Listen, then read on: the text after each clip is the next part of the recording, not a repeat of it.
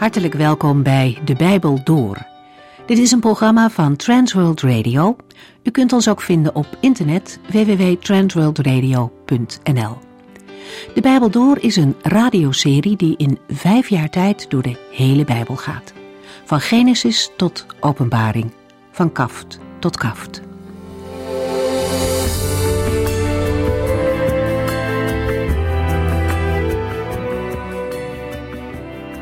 We zijn in deze serie bezig met de Hebreeënbrief en aangekomen in hoofdstuk 4.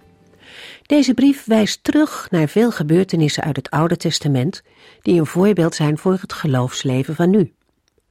In de vorige uitzending hebben we nagedacht over de oproep om trouw te blijven aan Christus en ons hart te openen voor zijn woord. Daar wordt een geweldige belofte aan verbonden. Als wij Christus van het begin tot het einde trouw blijven, delen wij in alles wat Hij heeft. En dat geldt niet voor die verre toekomst, nee, dat geldt nu al. Met klem staat er vervolgens een oproep om vandaag te luisteren naar wat de Heere zegt en ons hart niet af te sluiten voor Hem, zoals vroeger mensen dat gedaan hebben. Dan gaat de schrijver terug in de tijd en laat aan de hand van Psalm 95 zien waar het in de tijd misging bij het volk Israël. Hij vertelt van de verharding en de ongehoorzaamheid toen het volk niet op de Heere vertrouwde en het beloofde land niet innam. In nummer 14 wordt deze geschiedenis beschreven. En hier lezen we ook hoe ernstig de gevolgen van twijfel en ongeloof aan Gods woord zijn. Mozes doet zijn uiterste best om het volk op andere gedachten te brengen. Hij herinnert hen eraan dat de Heere hen uit Egypte voortdurend heeft geleid. Overdag en s'nachts was de Heere zichtbaar aanwezig in een wolk en in een vuurkolom. Hij bevrijdde hen, gaf hen te eten en zorgde voor drinken. De wonderen die het volk Israël meemaakte in de woestijn waren groot en veel. En de Heere liet in al deze dingen zijn zorg en zijn liefde zien. En toch, als het er dan op aankomt, reageert het volk met ongeloof. Het wantrouwt de Heere en keert zich van hem af. Mozes heeft gezegd, maar wat ik ook zei, het hielp niets. U weigerde de Heere onze God te geloven. En voor deze man van God, die de Heere zo goed kende en wist dat hij in alles op hem kon vertrouwen, was dit moeilijk te verteren. Het was een harde dobber. Maar hij bleef trouw, met enkele anderen. Voor ons is deze geschiedenis een voorbeeld om niet onverschillig of oppervlakkig te zijn als het om de dingen van God gaat. Het is zo de moeite waard om het voorbeeld van Mozes te volgen en te blijven vertrouwen, ook op de momenten dat wij het niet zien. We lezen verder in Hebreeën 4 vanaf vers 5.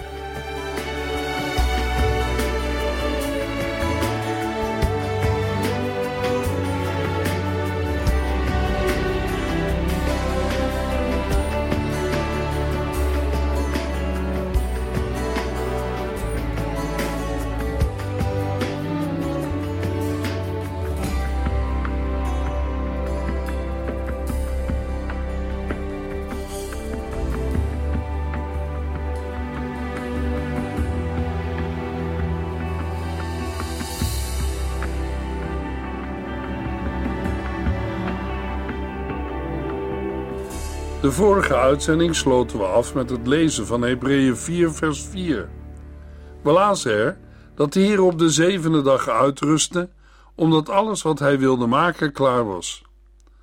Tegelijk worden deze woorden in Hebreeën 4 verbonden met de slotwoorden van Psalm 95, vers 10b en 11. Dit volk loopt voortdurend van mij weg. Het wil mij niet volgen. Daarom heb ik, toen ik toornig was, gezworen dat het geen rust bij mij zou vinden. Met deze gedachtesprong laat de schrijver van Hebreeën uitkomen dat de rust van God er vanaf het begin al was. En ook dat de Heere zijn rust niet voor zichzelf houdt, maar meedeelt aan de mensen. Maar niet aan mensen, ook al zijn het Israëlieten, die de Heere niet willen volgen. De rust is wel beloofd aan de Israëlieten in de woestijn, maar door het volk in de woestijn verworpen. We lezen in Hebreeën 4, vers 5 tot en met 8: Toch kwamen de Israëlieten er niet, want God zei tenslotte: Zij zullen bij mij geen rust vinden. maar de belofte is niet ingetrokken. Daarom komen sommigen er wel, al zijn dat niet de mensen die het eerste kans kregen, want die waren God ongehoorzaam. Maar God heeft de mensen een nieuwe kans gegeven om deel te krijgen aan zijn rust, en die kans is er nu.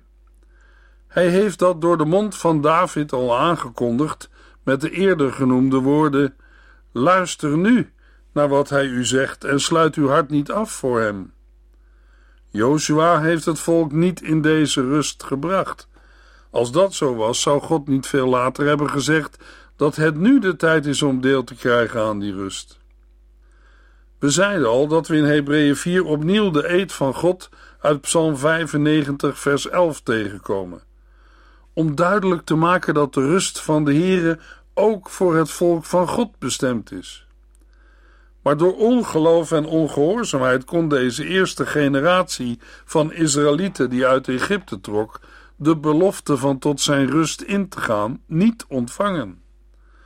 Aangezien de belofte van God om tot zijn rust te mogen ingaan in het verleden onvervuld is gebleven, blijft zij van kracht totdat tenminste sommigen ingaan. Het is immers onmogelijk dat de Heere zou liegen en zijn belofte niet in vervulling gaat. Luister nu naar wat hij u zegt, is niet beperkt tot één dag, maar omvat de hele heilsperiode vanaf de komst van Jezus Christus op aarde tot aan zijn wederkomst. Dat wil zeggen, de periode waarin de Heere heeft gesproken door zijn Zoon en nog steeds spreekt door de verkondiging van het Evangelie. Degenen die met geloof reageren op dit spreken van de Heere, zullen de beloofde rust binnengaan. Daarmee wordt ook duidelijk dat met zijn rust niet de rust van Canaan wordt bedoeld, maar de rust die God zelf heeft.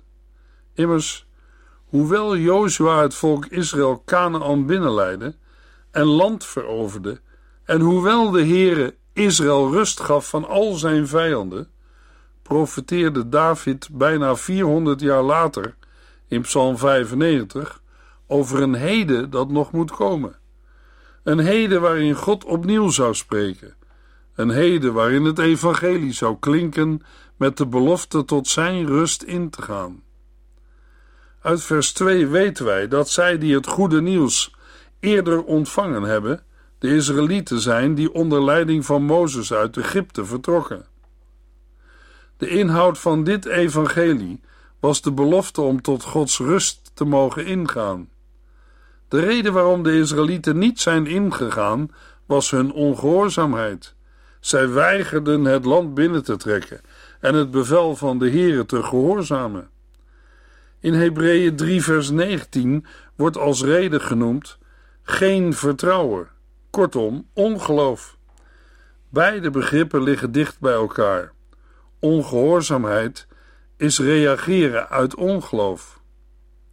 De naam Joshua wordt in het Grieks geschreven als de naam Jezus. Hebreeën 4 vers 9 Er wacht het volk van God dus nog altijd een zuivere, volkomen rust. Gods beloften moeten worden vervuld. Er blijft dan ook een belofte om in te gaan in de volkomen rust van de Here. Deze rust wordt in de Griekse tekst sabbatsrust genoemd. In het Hebreeuws is het werkwoord rusten Shabbat. Daarom noemen de Joden de zevende dag de Sabbat. De rust van de Heere was op de zevende scheppingsdag begonnen. De belofte was gedaan aan het volk van God, oorspronkelijk het volk Israël, maar nu al degenen die door het geloof bij het volk van God horen. Hetzelfde lazen we in Gelaten 3 vers 7 tot en met 9. De echte kinderen van Abraham zijn dus de mensen die, net als hij, op God vertrouwen. In de boeken is voorzegd dat het tussen God en niet-Joodse volken in orde zou komen, wanneer zij op hem, Jezus, zouden vertrouwen. God zei ooit tegen Abraham: U zult voor alle volken een zegen zijn. Dat was goed nieuws. Ieder die net als Abraham op God vertrouwt, zal net als hij worden gezegend. In vers 9 springt de schrijver van Hebreeën vooruit in de toekomst, wanneer heel het volk van God een hemelse rust zal vinden. De hemel zal een plek zijn van diepe voldoening, van ware vreugde en ware zegen. Er wacht het volk van God dus nog altijd een zuivere, volkomen rust. Hebreeën 4, vers 10. Wie door geloof die rust ervaart, rust uit van zijn eigen werk, net als God. In vers 9 werd de beloofde rust een sabbatsrust genoemd. In vers 10 volgt daarvoor de bewijsgrond. De Heere is op de zevende dag, de Sabbat, gaan rusten van al zijn scheppingswerken. Deze rust gaat nog altijd door. De gelovige die ingaat in zijn rust, deelt in de Sabbatsrust van de Heere. Zijn rust is op de zevende dag begonnen. Ten onrechte ontbreekt in sommige Bijbelvertalingen de hoofdletter bij het eerste zijn rust. Bij de woorden wie rust van zijn eigen werk moeten we allereerst denken aan het harde werken van de mens om in leven te blijven. Deze woorden uit het eerste Bijbelboek corresponderen met de woorden uit het laatste Bijbelboek. In Openbaring 14, vers 13 zegt de Heilige Geest: Schrijf op, gelukkig zijn zij die van nu af aan in het vertrouwen op de Heere sterven. Inderdaad, zei de Geest, zij zullen van hun zwoegen uitrusten en loon krijgen dat hun toekomt voor al het werk dat ze hebben gedaan. Met de woorden: Wie door geloof die rust ervaart, stelt de schrijver van Hebreeën zich voor hoe die rust zal zijn wanneer de Heer Jezus zal zijn teruggekomen. Het betekent dat het eigenlijke ingaan en rusten nog toekomst is. Bij het uitrusten van God van zijn werk moet niet de indruk ontstaan dat de Heer op de zevende dag moe is geworden. De achterliggende gedachte is de rust van het afzijn. De schepping is klaar. De Heer is sindsdien nooit meer bezig geweest met scheppen. Er hebben zich in de schepping wel heel wat veranderingen voorgedaan, maar dat was niet omdat het werk van God niet klaar was. Er is wel één uitzondering, en dat betreft de nieuwe schepping. In 2 Korintiërs 5, vers 17 tot en met 19 hebben we gelezen: Als u christen wordt, wordt u van binnen helemaal nieuw. U bent als het ware opnieuw door God geschapen. Er is een heel nieuw leven begonnen. Al dit nieuwe komt van God, die ons door Jezus Christus bij zichzelf heeft teruggebracht.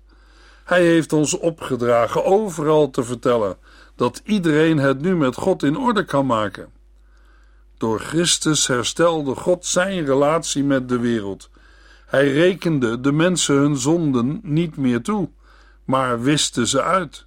En wij mogen dit geweldige nieuws aan iedereen vertellen. Zondige mensen die wedergeboren worden tot kinderen van God, zijn de enige dingen die de Heere door het geloof in Christus vandaag schept.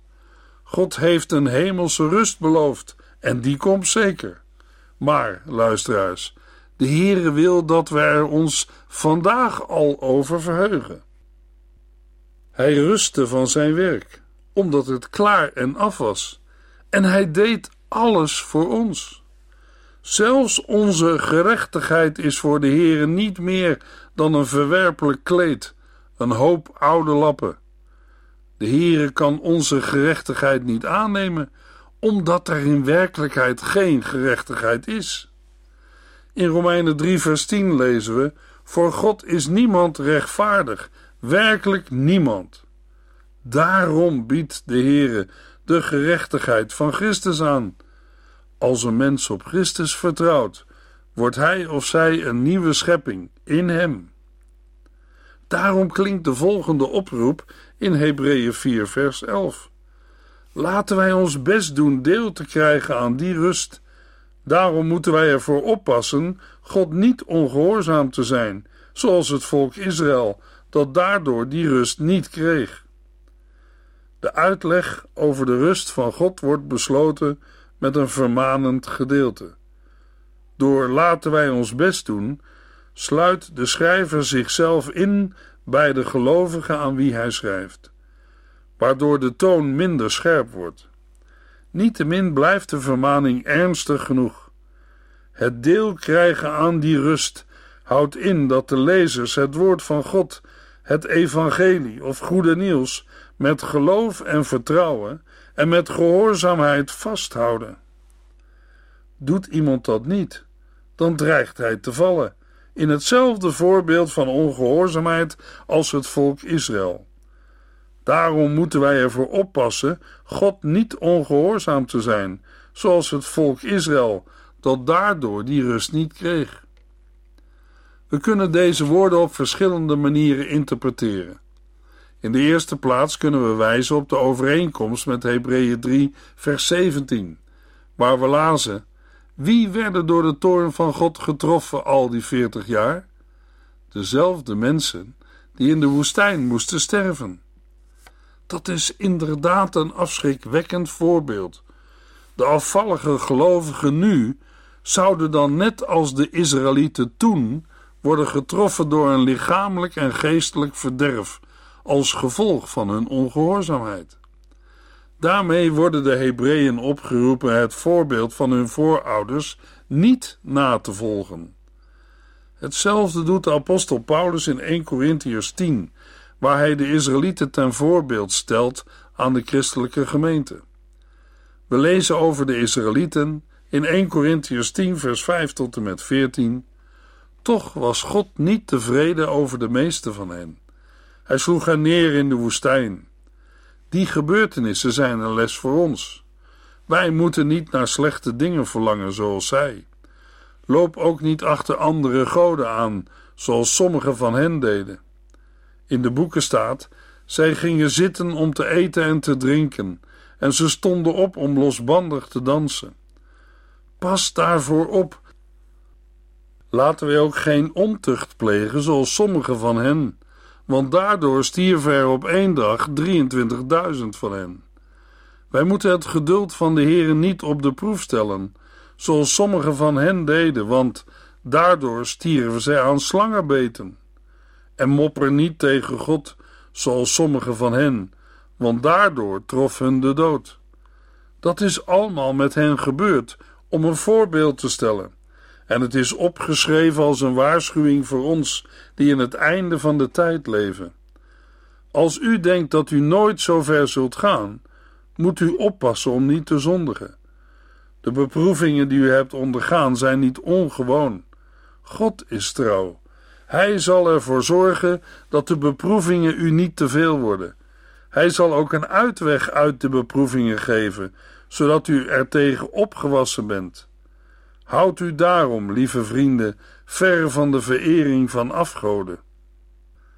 De hoogste voldoening van een kind van God is toch dat hij of zij trouw doet wat de Hemelse Vader vraagt en de Heiland zijn volgelingen heeft opgedragen. Door in gehoorzaamheid het werk te doen dat de Heere hem of haar heeft opgedragen, in stil vertrouwen hem te volgen en in hem te mogen rusten, geeft voldoening voor de eeuwigheid. In Matthäus 24, vers 45 tot en met 51 vraagt de heiland: Wie van jullie gedraagt zich als een trouwe en verstandige knecht?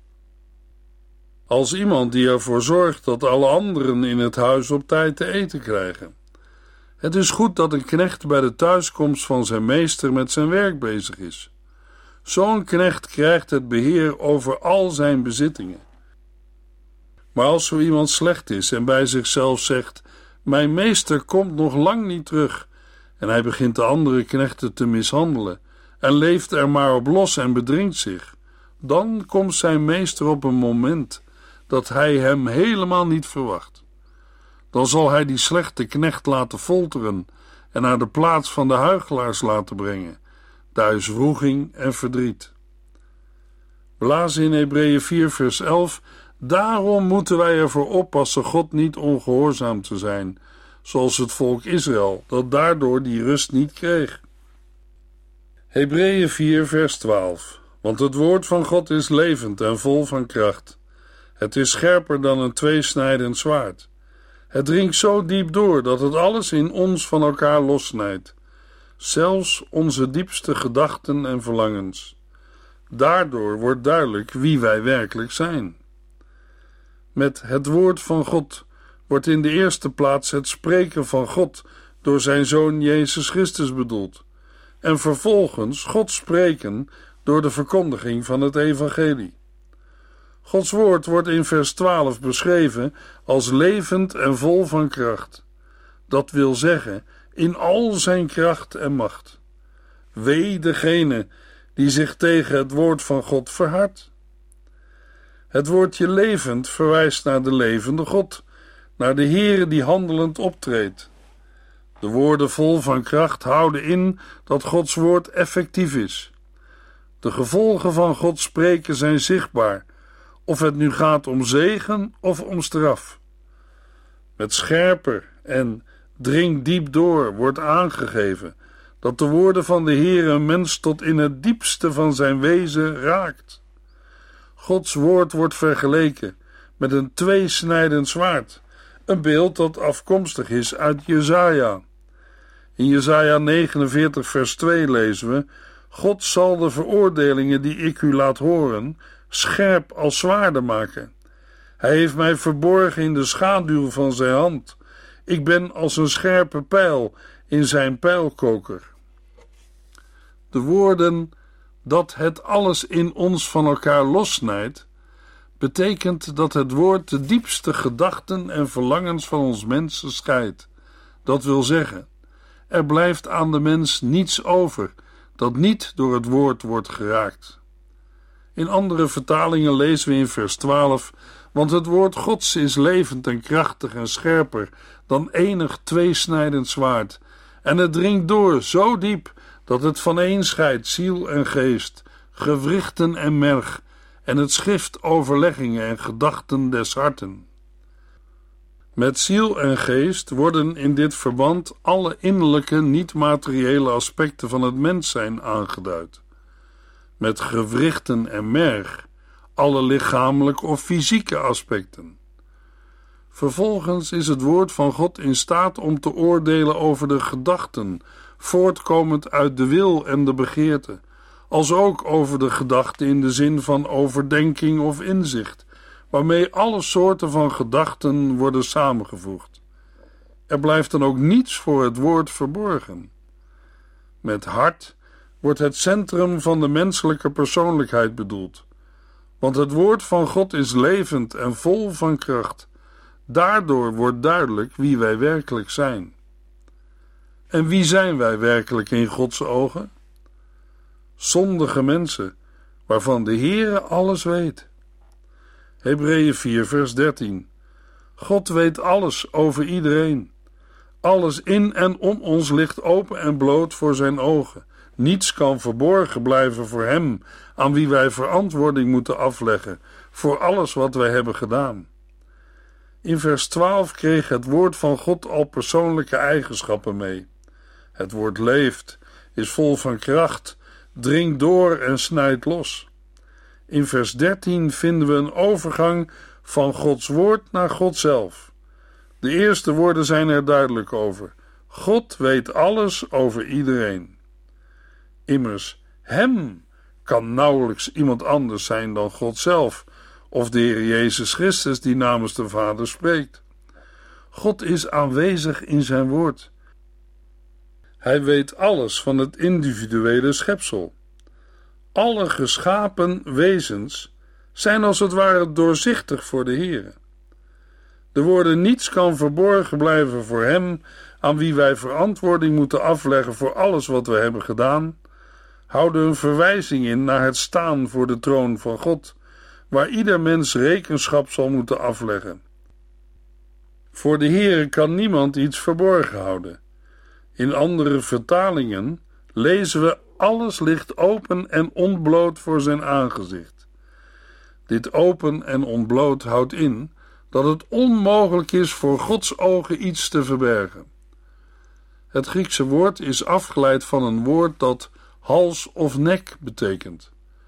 De precieze betekenis is onbekend, maar het wordt wel in verband gebracht met het achteroverbuigen van de nek van een offerdier om zo de hals open te leggen om te worden geslacht. Mogelijk ziet het op ons mensen. Wij zijn weerloos overgegeven aan het komende oordeel. Niemand van ons kan eraan ontkomen, tenzij een ander zich in onze plaats als offerdier stelt. En die ander is er. Hebreeën 4, vers 14 tot en met 16. Dit betekent dat Jezus, de Zoon van God, onze grote hoge priester is, die naar de hemel is gegaan om ons te helpen. Daarom moeten wij geen ogenblik aan hem twijfelen. Deze hoge priester begrijpt onze zwakheden, omdat hij dezelfde verleiding heeft gekend als wij. Maar hij heeft er geen ogenblik aan toegegeven. Hij heeft nooit gezondigd. Laten we daarom vrijmoedig naar de troon van God gaan, om van de Heere genade te ontvangen, om hulp te krijgen, juist in die ogenblikken dat wij het moeilijk hebben. Nadat de schrijver het groter, belangrijker en beter van de Heer Jezus boven de engelen en boven Mozes heeft vastgesteld, toont hij nu de verhevenheid van Jezus Christus aan boven het Levitische priesterschap. De eerste vergelijking wordt getrokken tussen Jezus als hoge priester en het hoge priesterschap van het huis van Aaron. Jezus wordt onze grote hoge priester genoemd, waarbij we grote moeten opvatten als verheven. Deze verhevenheid blijkt uit het feit dat hij naar de hemel is gegaan. Daarbij roept de schrijver het voor de Joden bekende beeld op van de grote verzoendag. Op die dag ging de hoge priester het voorhangsel door naar het heilige der heiligen, het achterste deel van de tabernakel of tempel. In twee opzichten overtreft Jezus hem. Jezus Christus ging niet door een aards voorhangsel waarachter de ark stond, maar naar de hemel, waar God zelf troont. Hij heeft zich gezet aan de rechterhand van God de Vader. In het Grieks staat voor hemel het meervoud hemelen.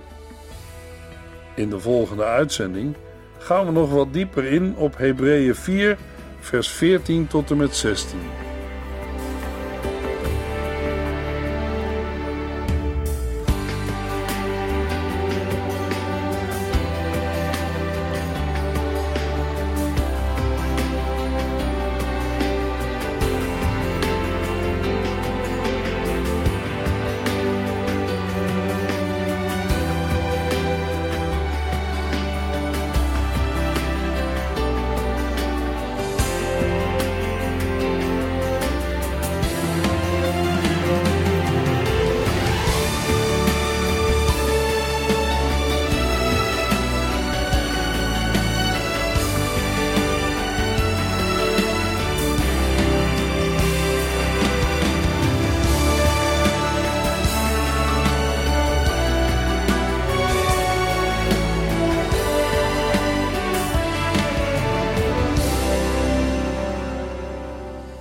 Eindigt deze aflevering van De Bijbel Door. Een serie programma's van Transworld Radio. Wilt u ons iets vragen of meer weten? Dan kunt u altijd contact met ons opnemen. Bellen kan overdag met 0342 478432. Per post Transworld Radio. Postbus 371. Postcode 3770. Anton Johannes in Barneveld. En e-mailen kan ook. De Bijbel door at transworldradio.nl En natuurlijk ook via onze website transworldradio.nl Dit programma werd gepresenteerd door Cor Weda en Ike André. En namens iedereen die er nog meer aan meegewerkt heeft, graag tot de volgende keer.